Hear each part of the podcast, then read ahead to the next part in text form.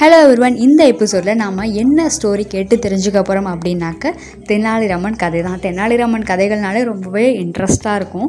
இதில் இன்றைக்கி நம்ம என்ன ஸ்டோரி கேட்டு தெரிஞ்சுக்க போகிறோம் அப்படின்னாக்க பாபரை வென்ற தெனாலிராமன் இந்த கதையை தான் கேட்டு தெரிஞ்சுக்க போகிறோம் வாங்க கேட்கலாம். கிருஷ்ணதேவராயர் அப்புறம் வந்து தெனாலிராமன் இவங்க ரெண்டு பேர் வாழ்ந்த காலத்தில் டெல்லியை ஆண்டுகிட்டு இருந்த மன்னர் யாருன்னா பாபர். இப்போது தெனாலிராமன் கிட்ட ஒரு நாள் வந்து கிருஷ்ணதேவராயர் வந்து ஒரு போட்டி வைக்கிறாரு.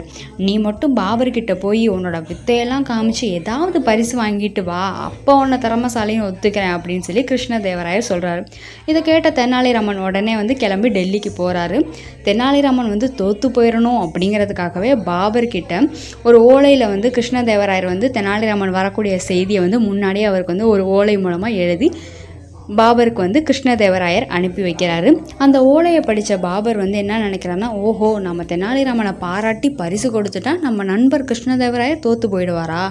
அப்போ நம்ம அவையில் வந்து இருக்க யாருமே வந்து தெனாலிராமனோட பேச்சுக்கு வந்து சிரிக்கக்கூடாது அப்படின்னு சொல்லிட்டு கட்டளையும் போடுறாரு.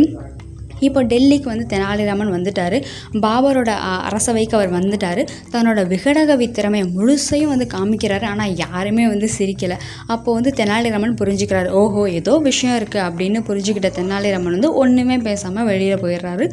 இதை பார்த்த பாபர் என்ன நினச்சிக்கிறாரு? தெனாலிராமன் தோற்று போயிட்டான் அப்படின்னு சொல்லி தனக்குள்ளே நினச்சிக்கிட்டு ரொம்ப சந்தோஷப்பட்டுக்கிறாரு. இப்போ பாபர் என்ன பண்ணுறாருனா ஊர் காவல் படைகள்லாம் எப்படி இருக்குது அப்படின்னு பார்க்கறதுக்காக ஒரு நகர்வலம் போகிறாரு அப்போ ஒரு முதியவர் என்ன பண்ணுறாரு அங்கே ஒரு மாமரம் நட்டுக்கிட்டு இருக்கிறத வந்து பாபர் பார்க்குறாரு. பார்த்துட்டு அந்த பாபர் வந்து முதியவரை பார்த்து கேட்குறாரு அட முதியவரை எதுக்கு இப்போ இந்த தள்ளாத வயசில் வந்து மாமரம் நட்டுக்கிட்டு இருக்கீங்க? அப்படின்னு சொல்லி கேட்குறாரு இது வந்து என்னோட கடமை மண்ணா நான் முன்னோர்கள் கடமையான மாமரம் நடுறத ஒழுங்காக செஞ்சதால தான் இப்போ நமக்கு மாம்பழம் கிடைக்குது. அது மாதிரி நம்ம வம்சாவளியினருக்கு மாம்பழம் கிடைக்கணும்னா நான் இப்போ மரம் நட்டு தான் ஆகணும் அப்படின்னு சொல்லி அந்த முதியவர் சொல்கிறார் இதை கேட்ட பாபர் வந்து பிரம்மாத முதியவர் அப்படின்னு சொல்லி அவருக்கு ஒரு தங்க மாம்பழம் கொடுங்க அப்படின்னு சொல்லி கொடுக்குறாரு. உடனே அதை வாங்கிக்கிட்ட முதியவர் வந்து மாமரம் நட்டால் பழம் வந்து கிடைக்காதுன்னு சொன்னாங்க.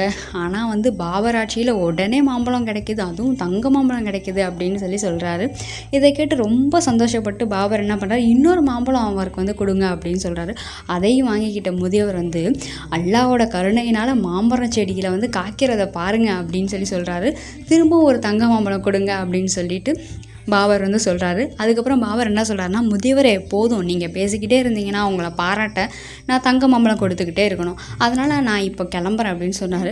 உடனே இதை கேட்ட முதியவர் வந்து தன்னோட தாடியை வந்து பிச்சு எடுக்கிறாரு.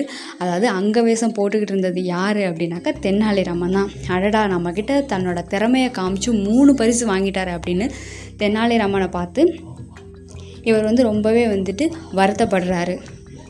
அதாவது தெனாலிராமன் கிட்ட வந்து நாம் தோற்று போயிட்டோம் அப்படிங்கிறத உணர்ந்த பாபர் வந்து இப்போ கிருஷ்ணதேவராயருக்கு ஒரு ஓலை எழுதி அனுப்புகிறாரு அதாவது உங்கள் தெனாலிராமன் வந்து உண்மையாகவே வந்து கெட்டிக்காரர் தான் அப்படின்னு சொல்லி அந்த ஓலையில் எழுதி அனுப்புகிறாரு இப்போ தெனாலிராமன் அரண்மனைக்கு திரும்புகிறாரு அரண்மனைக்கு திரும்பும்போது பார்த்தா அவருக்கு வந்து பெரிய வந்து ஒரு விழா வச்சு விருந்து வச்சு அவரை வந்து உபசரித்து அவரை வந்து கௌரவிக்கிற விதமாக கிருஷ்ணதேவராயர் வந்து அவருக்கு வந்து புகழாரம் சொல்கிறாரு அதாவது புத்திசாலித்தனமாக இருந்தால் நம்ம எந்த காரியத்துலையுமே வந்து வெற்றி பெறலாம் அப்படிங்கிறத இந்த ஸ்டோரி நமக்கு உணர்த்துது. இந்த ஸ்டோரியோட முடிக்கிறேன். நெக்ஸ்ட் எபிசோடில் இதை விட ஒரு இன்ட்ரெஸ்டிங்கான ஸ்டோரியோட கண்டினியூ பண்ணுறேன் அண்டில் தென் பாய்